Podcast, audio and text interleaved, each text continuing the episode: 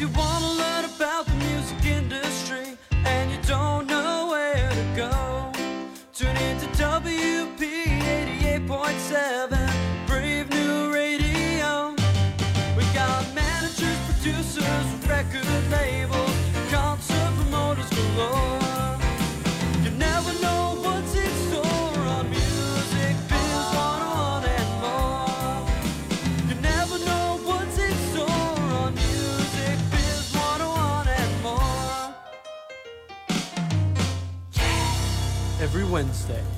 p.m.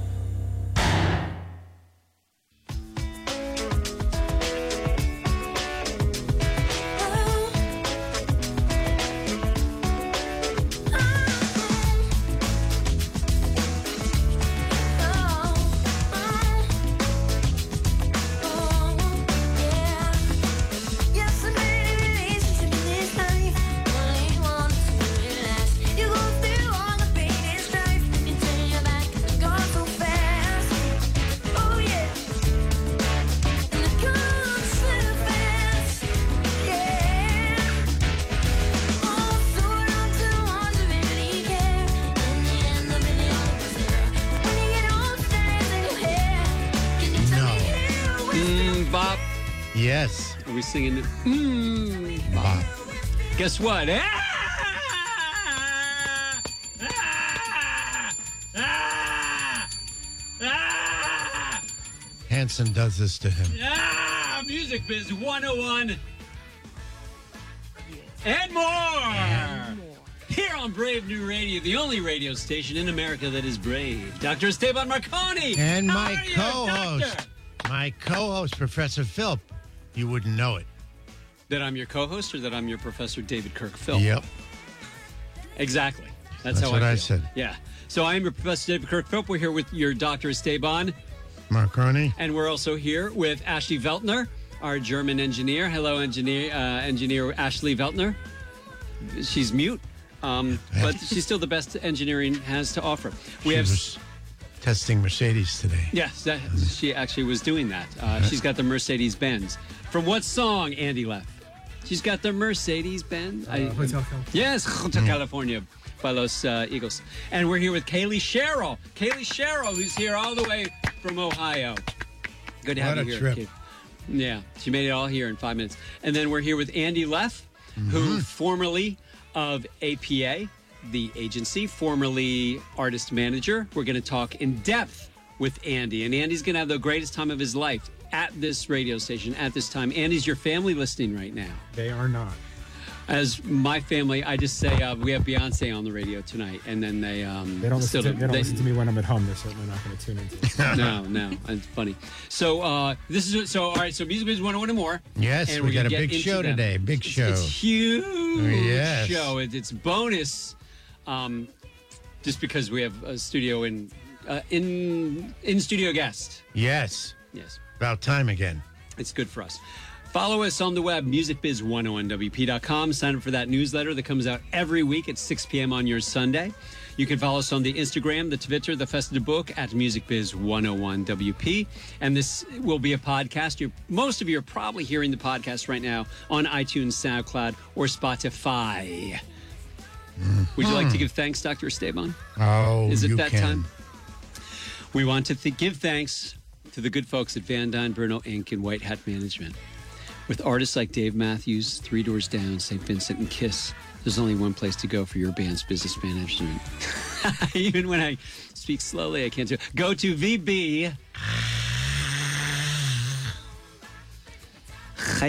CPA.com when you're ready. And our thanks also go out to Christine Bay, Wealth Manager for the President of Bay Wealth Management. Christine has helped many of our professionals. William Paterson managed their investments planner for their retirement. If you're looking for some guidance on how to plan for your retirement, if you have questions on the investment portfolio management, your retirement, give Christine a call at repeat after me, Kaylee, 732 732 455 455 1000 1000 500 500 and 10. and Somebody like us could also email her, Christine at Oi. baywealth.com for advisement. Leave the last oil off for savings. That's all we ever ask of our listeners here on Brave New Radio, Music Business 101 and more. By the way, managing your band, sixth edition, El Edición Numero Seis, is out and available for your reading pleasure. Mm-hmm. By the way, Dr. Esteban, did you know William Paterson, the university, our music and entertainment industries program, undergraduate, minor, and also most, I was going to say most valuable player, M, but that'd be MVP, MBA, All right. Masters of Business Admin. It's ranked one of the best uh, in the country by Billboard magazine. Yes, I did know that. Well, that's good to know. Yes. Did you know, Dr. Esteban Marcone, that this is the fifth year of our show, Music Biz 101 and that I didn't know. So now I do. Now you do. Happy birthday, Esteban! And was it always on Brave New Radio? The number one radio station in the country for colleges over one ten thousand students. Are you talking about Marconi award winning Brave New Radio? Yes, I am. Yes. Where else would we be? well, I would be here because I'm Marconi. So it's your own award, my friend. that's right. Enough of this fun. Let's get Uh-huh. into the serious part of the show. Okay. And uh Andy Leff, why don't you do some talking to with him? Okay, Andy. Uh, okay. you Great, great to be here at the great. morning zoo. you were with uh, you were with APA, I was with APA. AP, Agency for the Performing Arts. That is correct. Uh, was the structure um, of the organization one like the old agencies where an agent had control over certain territory or a certain um, specific, let's say, book lectures or something, or the Northeast College or whatever? And uh, it was structured that way so that you were assigned, or maybe you picked up an artist and you were the go to agent for that artist, uh, but also you were in charge of uh, a territory. Yes. Um, I one of the things that surprised me when I was there was that that system is still in existence. It seems definitely a vestige of the past. Uh, I wasn't involved in it. I had I my artists. I had all territories around the world. I didn't deal with any of the original stuff, but that is the primary way that that is structured. My Right. understanding is that many agencies still work that way. Because I can recall when uh, when I was doing this full time, uh, it was always told to us that it's still a very political animal. So, for instance, our agent, I believe, was Northeast College at um, ICM, and was very friendly with Midwest College agent. So we played the hell out of the Midwest colleges, but we never got up to the far north, far, far west north, let's say, because they didn't talk. So, is there any type of a, uh, I don't know, a prescription you might say to an artist when they're looking for agencies that may sort of shed some light for them? Well, I would say coming from the other side, coming from the management side, I, I wouldn't I wouldn't want to have an agency that was set up that way. I would want one person who was dedicated to me, like a manager who was going to book all my gigs and all my places, who would have the continuity over the course of a particular thing and not having it farmed out to separate people who may have 20 other artists from 20 other agents on their plate at the same time. So, uh, you know, I, I, I, I asked about that this this the regional system it seems very antiquated it is a vestige of the kind of old school Right. agencies. But as an artist i would be reluctant to have that kind of system. I wouldn't feel that my interests were being as being represented as best they could. But there is a plus side to that, of course, is if there is a an artist you want to be the opening act for, and then now they're on tour in the Midwest with that one agent, and you're going to try to get your artist on that tour, and you only have to deal with that one agent for that tour instead of trying to do it yourself because you are centrally the that artist's agent. it could be that way. I mean in my manager years i would always deal with the man on the managerial side. I would do the same thing. I would get in touch with the, the manager of the Oh. group that was on the tour. I, I don't see that that's necessarily an agent function versus a management function. Um, but there is there is some overlap there. Right. um, I never, in my time as an agent, I didn't never was able to take advantage of that system. Right. All, all the all the tours that my bands opened up for were a result of dealing with managers, not agents. And agencies get uh, a certain percentage of each gig, They do. uh, They get ten percent generally of, Right. of the gross. un- unless they are, unless the, the act is so strong, it can demand that they're going to get less. That is correct. When you said gross, though, adjusted gross, is that before Usually not. taxes? Or, No, of the guarantee. No, that Okay. that's like you know, I- it, it's a different structure. As a manager, I I chose to get uh, my commission was based on net profit Mm-hmm. because I didn't think it was right. I know a lot of managers do commission on gross. I find that kind of unethical. Uh, but on the agent side, it doesn't matter, you know, what what how how things go if the artist loses money on the tour. I mean, a lot of my artists as a manager lost a lot of money on the tour, so I would be you know commissioning on a net profit of 0 mm-hmm. So from the agent side, it's much better because you don't have to worry. It doesn't matter if the band makes you know a lot or loses a lot on the tour. That ten percent is a static Right. number. And they hold the first check. And they hold the, first check, deposit. right, the deposit, right, and that's right. It's built. It's baked. they- in, it's baked in, as they say. They have their money. Yes. Right. You, you Go ahead.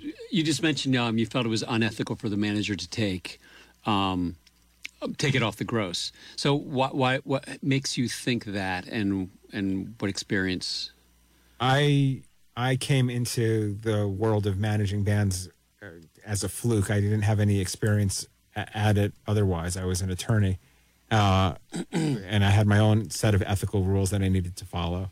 And when I started to be a manager, I needed to to feel, and I needed my artists to feel that I was invested in the band along with them. And there's a notion or the concept of a manager earning more money than the band that is I, I find uh, is anathema to to my personal ethics. Which is not to say that you know if it's okay with other bands and okay with other managers, that's fine. But to me, you as a manager do as well as the band is doing and the way you do that is by commissioning on net profit so the more work you put into it the more successful that you help with the band the more you'll get uh, there would have been situations if i if i had been commissioning as a manager on gross i would have been making more money than the band and i wouldn't have been able to to Live with yourself. yeah it's just not Would have changed his name to Irving. Yes. We won't get to yes Right. Um, so I felt very strongly about that, and I, I I was surprised to find out that I was actually in a in a very small minority of managers that felt that way, and a lot of managers who I dealt with thought that I was crazy for doing that, but I n- never was any ambiguity about that to me. And the, and the third way, of course, is uh, if I remember correctly, Paul McGuinness did this with U2. He was the fifth member of the the band, and he took Well, that's He how just took a fit. right with with one of my artists. That's how we did it. One of my artists was primarily a a touring band, and that's how that arrangement was. Is that we all got the same amount. But there should never be. I- Again, it's just my personal ethics. I don't think there should ever be a situation where a manager is earning more than a band member. We just had uh, Jake Posner, who's the manager of a band called Arizona, and um, he's like that. There are uh, three members, full-time members of the band, and him, and their agreement is all four.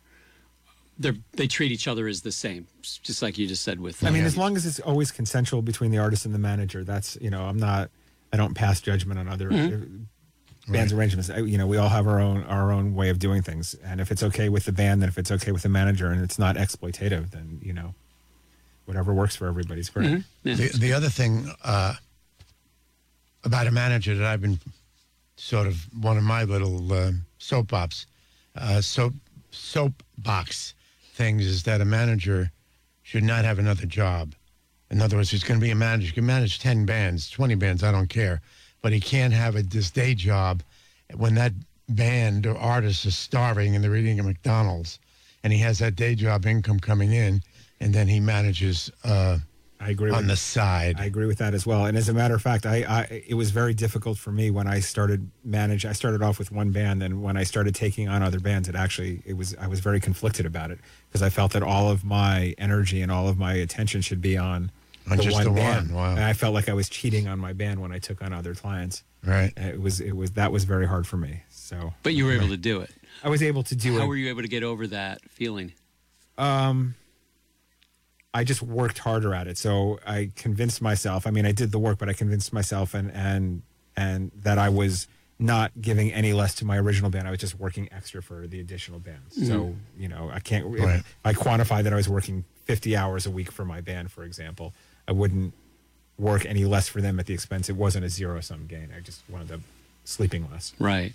And, al- and also, I'm sorry. I I was- was, I was just going to say, but there is a bunch of positives by having other bands on your right and right and it turned right and i had leverage and it yeah and i, I parlayed you know Sure. what was going on so so it worked out fine but it was it was difficult for me it was difficult for me to do that and and you know i had a very small roster i i turned down. I've literally turned down hundreds of bands in my time as a manager. I was very selective, you know, because if uh, I think one of the most important things is that if you don't have a passion, like a great passion for your band, if you don't believe in everything that they do, and you're willing to like go to the mat for them, then it's not worth uh, taking on. And there were mm-hmm. very few bands I felt that way about.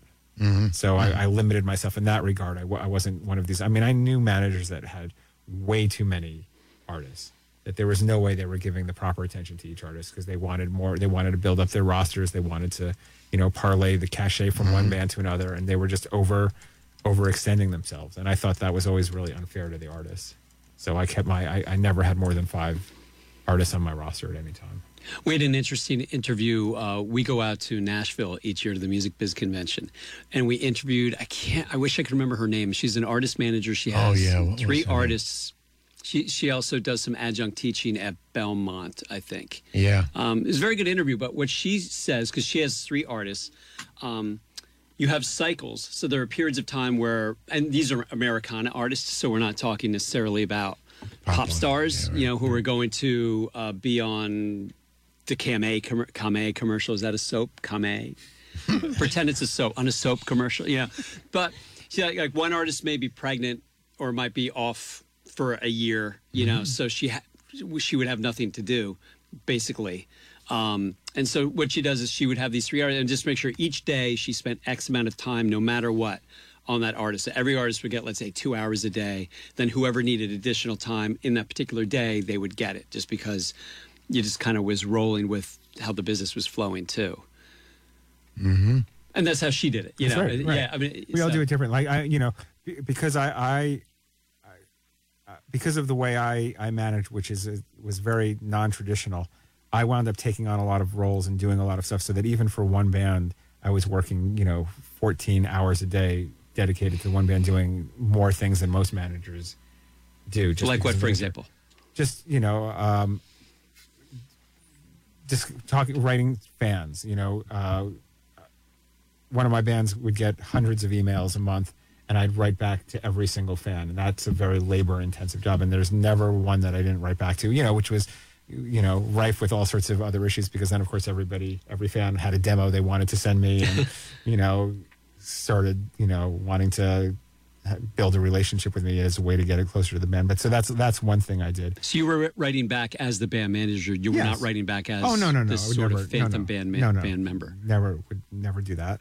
Um, but then again, because after uh, after my original after my first album cycle experience with my main band who was on Atlantic, I wound up outsourcing everything, and so I was overseeing the PR, I was overseeing the the promotion, I was overseeing you know a lot of the touring. Like uh, you know, after my first experience on a major label, I swore I would never deal with a major label or its employees again in terms of promoting the band, and so that's I, I wound up taking on a lot of those those jobs in this particular band. Yeah, I was going to ask you about that. And with a without a track record, and you walk into a major label as a manager, what are some of the key things you can do to gain the respect of that label before they even sell a? Uh, fake it fake it very well which is what i did I you know I, I was i was telling dave beforehand uh, when i, uh, I by a, a bizarre set of circumstances i wound up getting a, a, a band an offer from a major label from atlantic and the A&R guy called me to his office the, the next day. And I had no idea. I had no experience in the music business. I had no idea what I was doing. The first question he asked me was what royalty rate do you want? And I didn't even know what a royalty rate was. I had no idea what he was talking about, but I faked it very well, and I wound up actually getting a good, good royalty rate. It's it's it's hard to do that, um, but to be more specific, I think being straightforward, being honest, being ethical, and and not not overplaying your hand as a way to gain respect. Like I had a rapport with the A and R person that I was dealing with. We had a lot of common musical interests and background, and we really hit it off the first time we met. So, in my case, that was that was kind of the entree towards gaining respect. You know, mm-hmm. I, I met this A and R guy, and one day, and after three hours, we were we were debating who was the best Uriah Heep bass player of the five Uriah Heep bass players. Like it was that kind of relationship. And mm-hmm. I've and actually I've always had really of all the the industry people I've dealt with, I've always had very positive relationships with A and R guys because it's you know at the end of the day when we take our you know manager hat off and our A and R guy, we're just like music nerds. and that's really a way to to to gain respect and gain credibility mm-hmm. by knowing what you're talking about. Now, A&R has changed drastically since the internet. Uh, do you want to talk a little bit about uh, the changes you've seen? I, I, as a fan of music growing up, I didn't really, I never really knew what an A&R guy was or an A&R person was. And then when I started meeting them, I realized that they were really the gatekeepers of what I was listening to. You know, I was, I, I was a child of the 1970s. And so everything that I heard and everything that I liked was what was being played on the local radio stations in Albany, New York. You know, PYX, mm-hmm. PYX 106 um, and it didn't i didn't find out until later on that the reason that my radio station was playing jethro tull was playing led zeppelin was playing the who was because that was all being filtered through record labels and and through record labels that was being filtered through A&R guys who were really the gatekeepers the ones who who really filtered out the the wheat from the chaff and decided more or less what I would be listening to and mm-hmm. so that was really at that time that was really arguably the most important job at a record label because that that really defined what people listened to.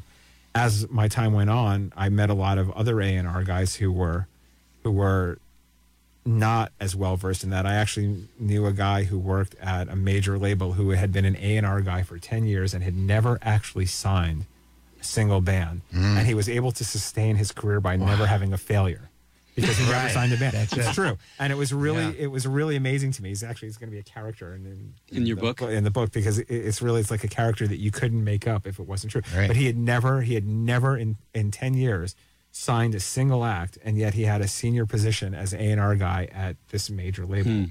Um, and and and so it's a different it's a different job now too because the music's different now and what you were filtering for back then is not what you're filtering for now. You mm-hmm. know it's like you don't need an A&R guy. Bands don't need to be filtered anymore because everybody's on streaming services. There's there is no filter anymore mm-hmm. which I would argue is a bad thing. You know people used to always decry the big bad label and the big bad A&R guy but I think people are more nostalgic for that now than they would otherwise be because I think you need that filter and the A&R guys who I had the best relationships with had great ears and were such total music guys that you just trusted their judgment and you you know so Well, I think some of the filter though is like uh, Spotify. The filter is they create their own playlists and they have their own people who are curating these playlists. Um, yeah, and you don't agree I don't I mean that means not Why? you know well uh, because that's would you that's like the new radio to a degree. That's that's radio in the 21st right century. and i guess every generation has their old you know for for me when i was growing up the tastemakers for me were were the were like the wnew djs you know the guys that are actually are all mm-hmm. in series now like pat st john dennis mm-hmm. elsas you know earl bailey carol mm-hmm. miller. Like those were my those were my filters. Those were the people that made the playlists on on freeform radio in the 1970s that really defined what i was i was listening to. Mm-hmm. And they were a select group of people at a really small station but so influential. And and now it just seems everything is more dispersed. Like i you know i s- s- the whole spotify thing is a whole separate issue. I wouldn't never i don't listen to streaming music or, or spotify. And i don't know who any of these people are and i don't know what what credibility they have that makes their playlist any more valid than my playlist Mhm. Based on Well, data. what made Carol Miller more valid than you, what you chose to listen to in your bedroom, though? because at the time I knew that she would had the cachet of being on that particular that particular station. I mean, maybe it's not the best example because people outside of I the- listen to NEW, though, but yeah, I knew what you were right talking about. is, is that is that that group of people. There was just something. I, it's hard to actually articulate. I can't. I can't really say what, what. I just knew that when those DJs came on the radio, I trusted their judgment. There was something. There was a continuity about what they were doing. There was a. There was the way they were talking about the music to me. There was just something about that that just kind of branded that station and that group of people to me. Um, I- you know, I can't. I I I know that I know that Spotify playlists and and so-called tastemakers and all of that is the rage right now, and I know there's a lot of them, but I guess I'm at a point in my life where I I don't I I don't need somebody to do that for me mm-hmm. anymore. You know. Mm-hmm. right, and yeah, and it's just and it's just changed. Yeah, it's, just just, it's just something that's It's different just changed. now. There's there's too many. You know, I, I don't know how many playlists there are at Spotify. I imagine there's in There are many, but there's some main ones. Like there's one called Rap Caviar, which Mm. they judge it by. In the old days, it was Arbitron would tell you their, you know, the ranking, you know, the rating and the share and all that. And now it's by uh, followers of the playlist. So Mm-hmm. like Rap Caviar is maybe 20 million followers or something, and there's like one main person who's the curator of that. And I bet you love the word curator. I, I, I, I don't, but You know? but again, but but to be fair too, I'm you know I'm very jaded. I'm you know I'm I'm a s- I'm a music snob. I'm an elitist when it comes to the music that I consume and the way I consume it. And you know, it's one thing being 17 years old and listening to WNEW, Mm-hmm. but at this point in my life, like there's nobody I would let curate music for me. Like that's my job now. You know, Right. I curate music for other people now. Yeah, which is cool. Yeah, Rap Caviar see uh, eleven, uh, just over eleven million followers.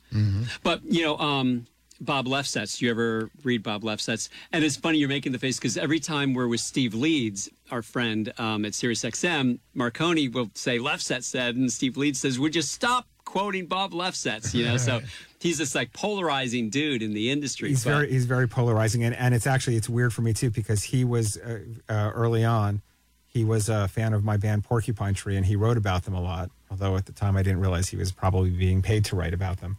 Um, yeah, I my take now is that if Bob Lefsetz said the sky is blue, then I would be sure it wasn't.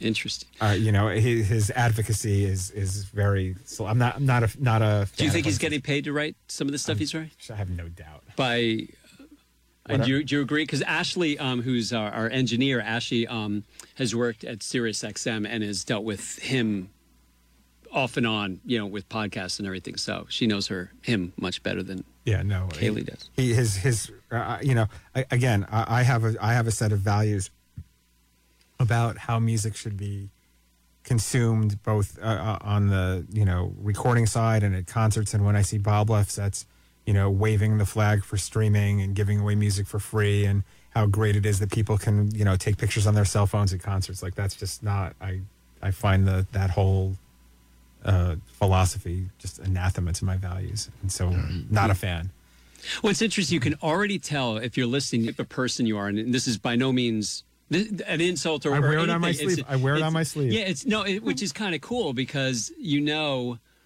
you you mentioned you have your ethics and your values and maybe we should go back and state how you what you were before Sure. a, a, a manager and then people will say oh i get it why he's Uh, the, the the the the book on me is very simple. Is that I grew up uh, in in the the late seventies. I was a teenager in the, in the late seventies, and so my world was FM radio, was Creem magazine, was Led Zeppelin, was the Who, was you know the Beatles.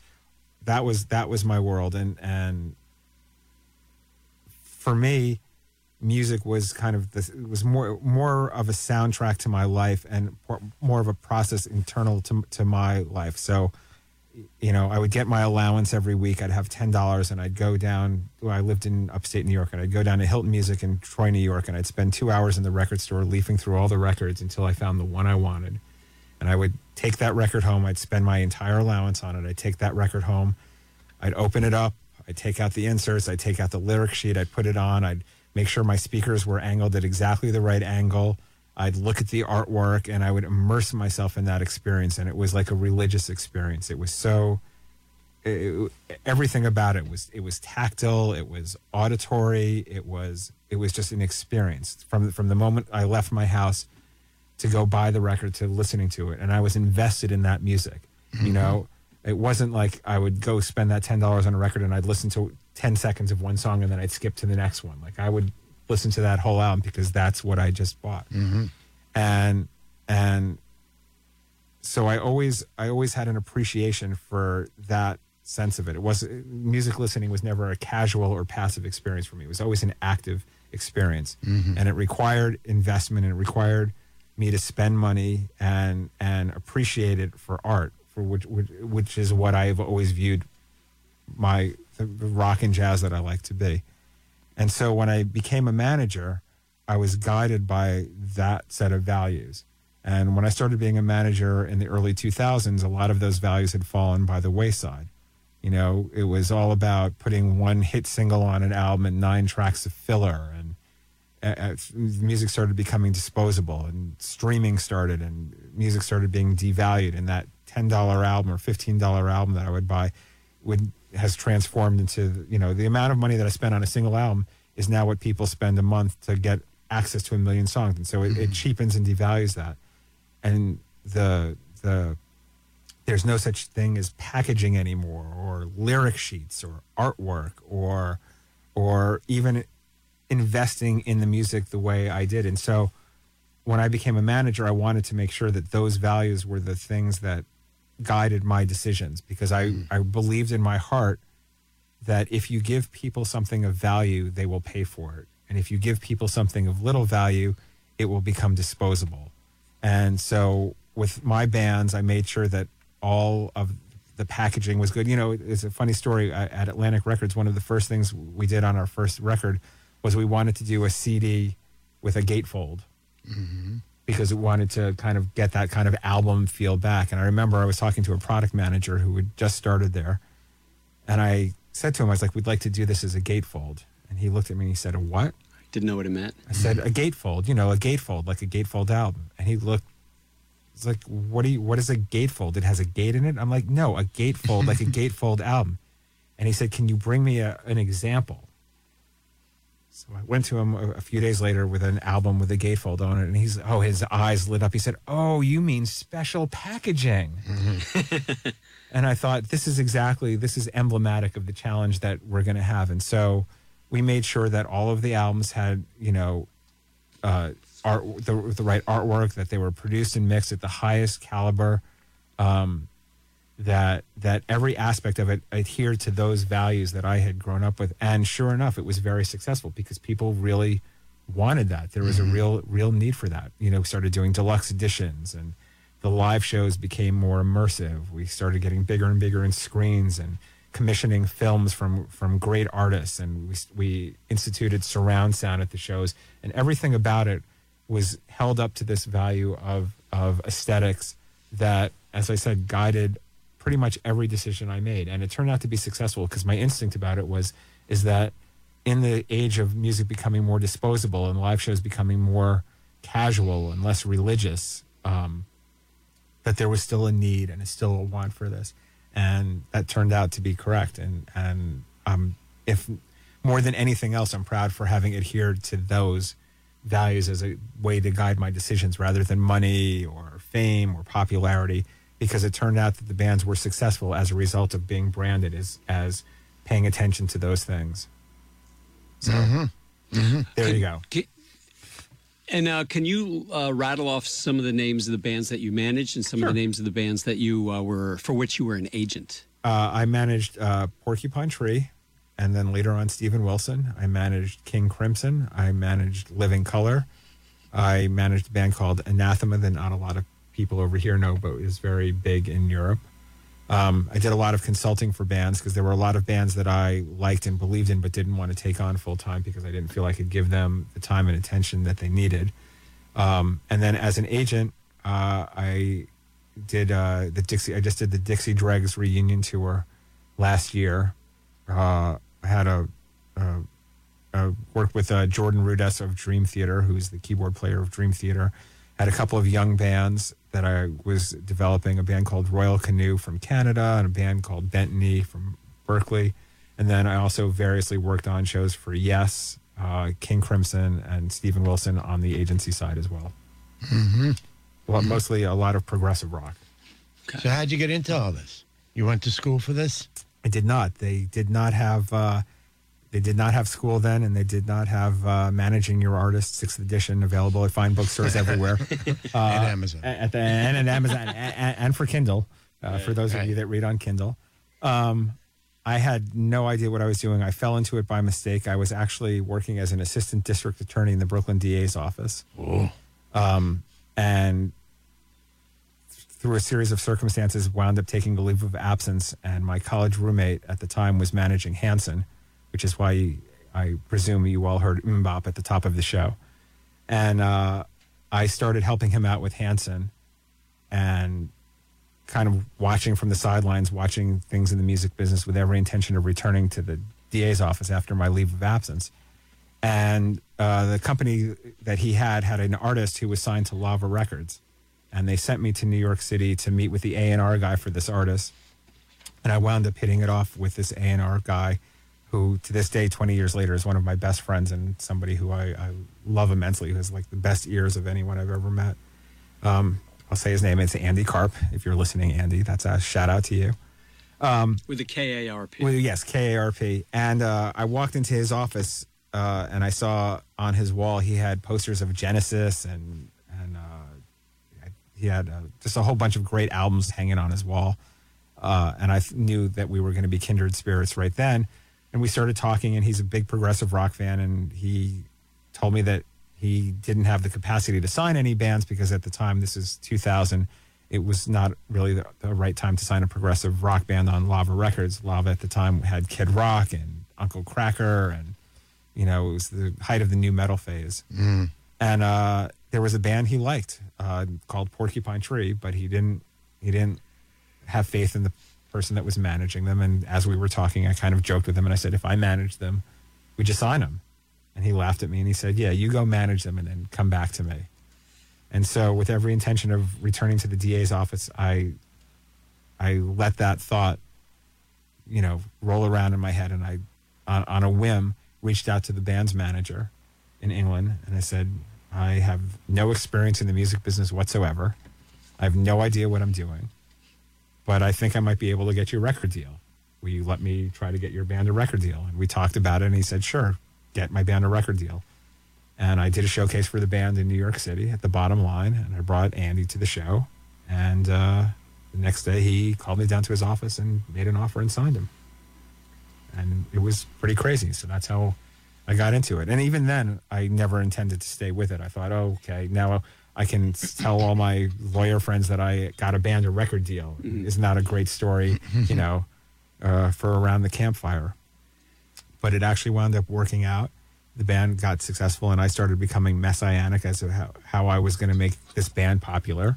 And I was going to do it despite all of the hurdles in the way and I was going to do it the way that I just described by making sure that the value that the band was branded as having those values and aesthetics of the bands that I grew up loving in the 1970s. And mm-hmm. it worked and it was very successful and I'm really more than anything else proud that it was successful because of of value laden philosophy rather than a monetary or popularity laden philosophy. Because the idea was if we give these people this level of quality, it will attract an audience, and it did. And it was very validating. Did you miss law? No. no, but it prepared me very well because I knew that, you know, a lot of people who I, I started working with in the music business were very intimidated by a lot of people at the record, you know, the record company president or promo guys or, you know, everybody was very sycophantic and very, and to me, you know, I had been dealing with, you know, cases with murderers and rapists and defense lawyers. And so I, I couldn't take any of these people seriously. Like I really wasn't intimidated by them. And I wasn't, I wasn't cowed or, you know, impressed. And so I didn't miss it at all. And as it became more successful, I really, it became a mission for me. It became a mm-hmm. mission for me to kind of bring this music and bring this, this sense of aesthetics in, in a time where it didn't exist. And, and so my, my, the, the messiah, the messianic quality of it is what drove me to staying with it. Mm. So here's a two part question. I'll give you the first part, and then Kaylee's going to read the second part. The first question is why did you stop being a, a manager and become an agent? And then Kaylee, the second part of the question is Uh, how different is the environment and the duties that come with being an agent to a manager? Okay. Uh, the answer to the first question is uh, I was getting bored with it because I had accomplished what I had set out to accomplish, and I didn't feel that I could add more to it at that point. You know, one one of the things I'm actually proud of is that I kept all of my artists off of streaming services uh, for 15 years, and which is one of the reasons that they were successful because their music actually had value and people actually spent money to listen to it. Uh, but it was getting to the point where my main artists n- wanted and needed to get on Spotify and Apple Music, and I knew that I was not going to be able to be the person that could preside over that because that was anathema to my my personal values. I could have done it, but it wouldn't have given me any joy because I feel that that devalued the art, devalued the music, and and and commodified it in a way that was at odds with my sense of aesthetics on what music as art should be. And so it was a combination of those two things of realizing that I'd kind of like done everything I'd done. You know, every album that I had done with them was more successful than the last one, which was amazing in a time where people were buying less and less albums. Yeah. But I felt that my luck was going to run out and I didn't want to preside over the downside of it. And, and uh, you know, I'd been doing it for almost 20 years and I was just, I needed to do something else. Uh, part two, um, very, very different. Uh, and frankly, the agency side was much easier and less stressful because I was only doing one aspect. You know, as manager, I was doing 20 different things. I was overseeing tours, I was overseeing promotion, I was overseeing videos, I was overseeing relations with the label, I was dealing with publishing. I had, all you know, my plate was full of 20 things. On the agency side, it was just, it was just one, the one aspect. And because I had been involved in the live side of things, because most of my bands were touring bands, I knew that side of the business pretty well. So actually, it wasn't as challenging to me as I thought it would be. And that was kind of a disappointment. I thought it was going to be much more challenging, and it actually turned out to be very easy, um, which was unfulfilling because I, I, I knew it very well. I knew all the promoters that I was dealing with as an agent because one of the things I made sure of as a manager was to always always go on the road with my bands, meet the promoters, schmooze with the promoters, thank them, make sure, you know, I made sure that every single show that my band played, I sent a thank you to the promoter and I was very loyal to all of my promoters. And so by the time I got to the agency side, I knew all these people already and I had a really good relationship with them. So there was no even a challenge of trying to like break into new promoters or whatever because I, I continued my loyalty to them. So it turned out to be much, much easier uh, and ultimately, to be honest, much less gratifying mm. because it didn't have the same challenge to it. It was, it was just not, it didn't challenge me the way I wanted to be challenged. Mm. And it was also just systemically, it was manager. I was in charge of everything. And, and at a large agency, it's very bureaucratic, it's very corporate. It's just a different kind of infrastructure that just wasn't to my, I couldn't thrive there. You know, you had asked me originally about the, the regional system. Yes. And I like I you know one of my conditions was that I was going to opt out of that. Like I couldn't like it didn't even make sense to me that I wasn't going to be booking every show for my band all around the country or, or all around the world. And so I was kind of on the outside of that because most of the agents were in that system. Mm-hmm. So And they were okay with that, with you doing. yeah, I you know I did I never had a problem with that because again I knew all the promoters. Like I didn't need somebody in Seattle or on the West Coast to introduce me to a promoter because I'd been booking shows. I'd been all my bands had been playing with these promoters for 20 years, so I knew all of them anyway. So it was there was never like a problem with that. Mm-hmm. You know I don't know how the regional agents thought about that because I didn't have much interaction with it, but it, it wouldn't have worked for me otherwise. There was no way I could let somebody else book one of my artists because that's my job. I'm supposed to be looking out for the mm. band, and I guess maybe you know you can take the the manager out of the boy, but you can't take the boy out of the manager. Like I, I, I went I, I went into the agent side of things with my manager hat on, Yeah. and so it was more of a hybrid job for me. So I was very non-traditional agent as I was a non-traditional manager. Well, I know there's a new agency um, based in, I think, Philly and San Diego Sound Talent Group. And um, a number of people had been for, at UTA and they left to, to create their own, own agency because of some of the things you just said about APA, just too corporate and too structured. And they needed a little bit more freedom and needed to be a little bit more entrepreneurial. Right. Right. And that that was my impression. You know, I, I was I was almost like an observer at APA more than a, a participant. And it was it was, you know, it was interesting and I, I really one of the things I wanted to challenge myself was was to really understand and learn the nitty gritty of agency contracts. And, you know, I got to as a manager, I had the I had the best agent, you know, that I could possibly have. And so I relied on him and trusted him completely. Who was that? Steve Martin Oh, who who you know I, I can't speak highly enough about. Um, but as a manager, I didn't have to go over uh, an agency contract line by line, you know, fixed costs versus variable costs. And so it was really interesting to kind of pull the curtain back on that and really see how that worked. And so that was that was an education. Um, but as I said, like I, I it was it was important for me to make sure that I, you know, if I had a client, I was going to be responsible for that client, and I wasn't going to say to that client, "Oh, I'm going to book half your shows, but this person that you've never met who's on the West Coast is going to book some of these shows for you." So, but again, Yeah. that's that's just me. I know that's that's out of the mainstream of how they work. But yes, there was a lot of structural problems, and I imagine all big agencies are like that. Yeah, I remember years ago teaching uh, one of the things an artist should do is if you have between two agencies, for instance, and uh, the same agent keeps coming out to see your shows and loves you and wants to sign you and so on, and then an agency B, three or four different agents come out and they rotate because of the regional Right. structure. You know, need to go with the depth in that agency rather than maybe that one agent is would die for you, and maybe you get fired, and you know, for some silly reason, then you're out again.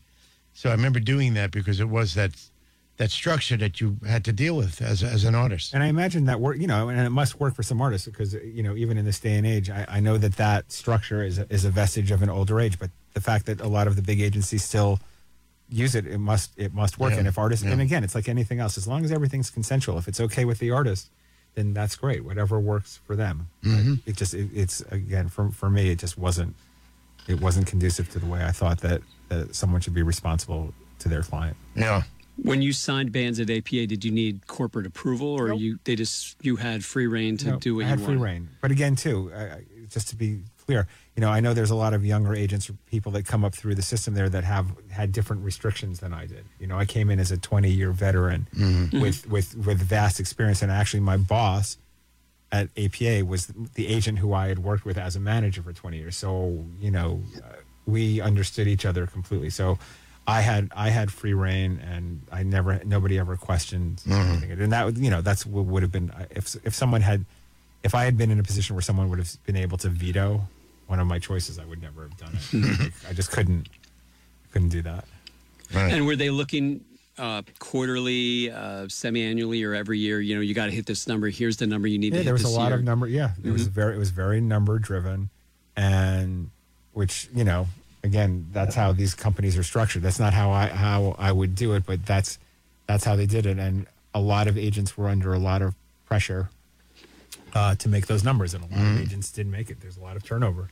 You know, it's very it's very hard to do that. You know, a lot of a lot of these agents had one big act that was their, you know, main cash cow. cash cow. Yeah. But if that but if that band took a year or two off the road, then that agent was in jeopardy. Yeah. And so that's that's the flaw of the system is that is that cash cow is great for the year that the cash cow is touring, but for the two years they decide to take off or three years they decide to take off, that agent is really having to make up for that income, and that's Mm-hmm. that's really difficult to do, especially with you know what they call baby bands, Yeah. who are playing for ten dollars a ticket at clubs of 100 to 125 capacity. It's just mathematically, it's impossible to, to make those numbers unless you're mm. really lucky.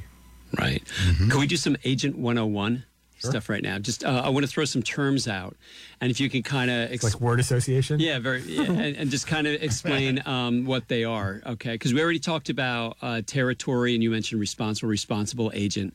Um, how about uh, the term challenge?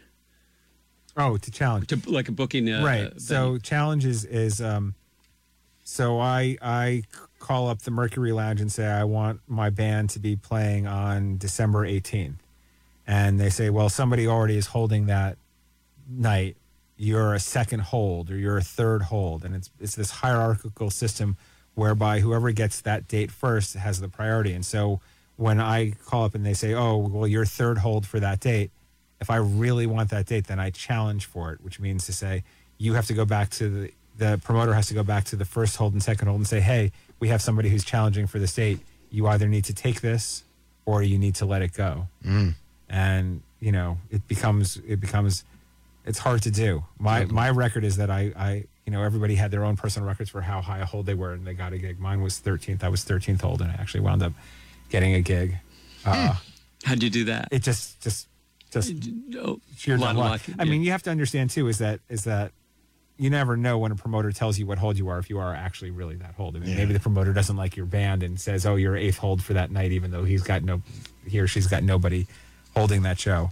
Right. So challenging is is is it, the the when it becomes really interesting is like the, and to go back to your question, the one thing I found very challenging about being an agent is that it's like putting together it's like an LSAT puzzle is that you line up all of your gigs over let's say a 20 a 20 gig tour and you have all the locations and the venues and you have holds on all of them and then you need to start challenging the holds well if you lose one of those gigs then it's like a house of cards and you have to start moving everything around and mm. you have to reslot and re everything and that's where the challenge comes in. So it's always good. I by the by the my second year there i was getting holds eight months in advance to make sure i was like first or second hold mm. that's that was the trick. So there was a lot of pre-planning with your bands. Yeah, and to make because of the environment we're in right now, where everybody's touring because nobody's making money on the recording side, there's way too many bands. It's oversaturated touring, so it's not uncommon to six months ahead of time to ask for a hold and find out that you're 10th or 11th hold because there's 10 artists in front of you. So it's it's tricky. Like that's a real tricky aspect of it.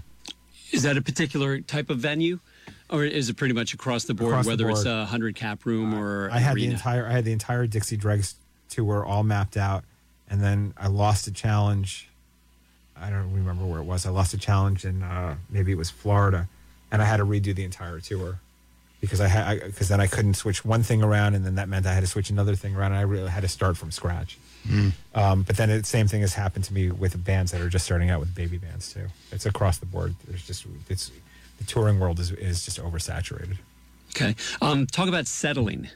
Settling the show. Yes. So at the end of the night, you uh, a, a good tour manager, if there is one, or the agent calls to the promoter and says, "Okay, how many tickets did we sell, and what do you owe us?" So there's two ways of doing deals. There's a door deal where the band gets a percentage of the door, or there's a guarantee. Mm-hmm. And the way deals are structured is that let's say it's a door deal, and the venue has 100 capacity, and it's ten dollars a ticket, and the artist gets 50 percent. Mm-hmm. So they sell 100 tickets. That's 100 tickets times ten dollars. That's thousand dollars gross, and the artist gets 500 dollars. Mm-hmm. That's an easy settlement. Um, then there's deals that are structured where they're they're uh, percentage deals. So the artist will get a guarantee of ten thousand dollars plus, you know, forty percent of the back end over a certain amount of money. So the way the deals are structured depend on how you settle the show. So you never exactly know. You know what the most you can make is. Every agent contract or every contract that you issue to a promoter has the what's called the walkout potential, the most that an artist can make in a single night, and somewhere between the guarantee and the walkout potential is what has to be settled. Mm-hmm. And there's costs. A lot of promoters have costs. They sometimes they have to rent rooms. Sometimes they have to hire security.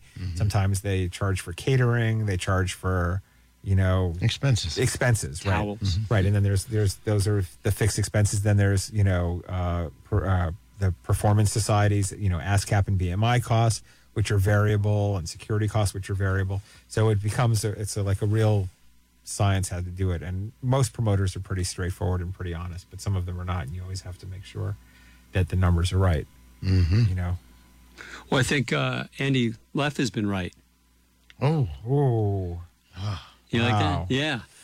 Yeah. Because I say that because we need to. we're not going to end on that note, are we? Really? Ah, we're ending on that note. Oh, wow. Which is a G flat minor sharp. And uh, so um, we need to thank Andy for being here today. What do you What do you say, Doctor Esteban? Yes, very much so. very great. very full of greatness. informational. Yeah. Yeah, very much. This will be a podcast to listen to. And if you listen to this podcast, hit rewind on your cassette deck and listen to the podcast all over again. Yes. Next week, Jordan Chalmers, lifestyle and influencer marketing manager from Atlantic Records, will be here. So looking forward to that. But we want to thank Andy one more time for coming out. Thank you. It's been a pleasure. Thank you. Thank you, Kaylee, for reading your one tweet. Thank you. Yeah. Kaylee. All All the way from Ohio for All that way one from Ohio tweet. to read the one tweet. Good for her. We want to thank Ashley There's an Veltner echo in here too. for um, continuing to do the best German engineering man has ever That's heard. what they're known for. That's what they're known for. So thank you for your German engineering, Ashley Veltner. Ashley Veltner. yes. Dr. Esteban Marcone, thank you so much. Oh, and also we must thank my co-host, Professor David K. Philp. Yes, I am the K, the Kirk, David, the Like Murray the K, I'm David the K, David the Kirk Philp, Ugh. here at the University of William Paterson. You're the sixth Beatle? I'm uh, I'm the fifth Beatle, but I'm a, it's a fifth hold. there we go. We're ending with that. There we go. Yeah. So uh, we want to thank Couldn't everybody. get any for- worse. Yeah, couldn't get any worse than that. So we want to thank you for listening to Music Biz One or More here on Brave New Radio. At the end of every show, Andy, you know what we say, and it is not hello. And you can say it with me once you find out what I'm going to say. At the end of every show, we say, Adios!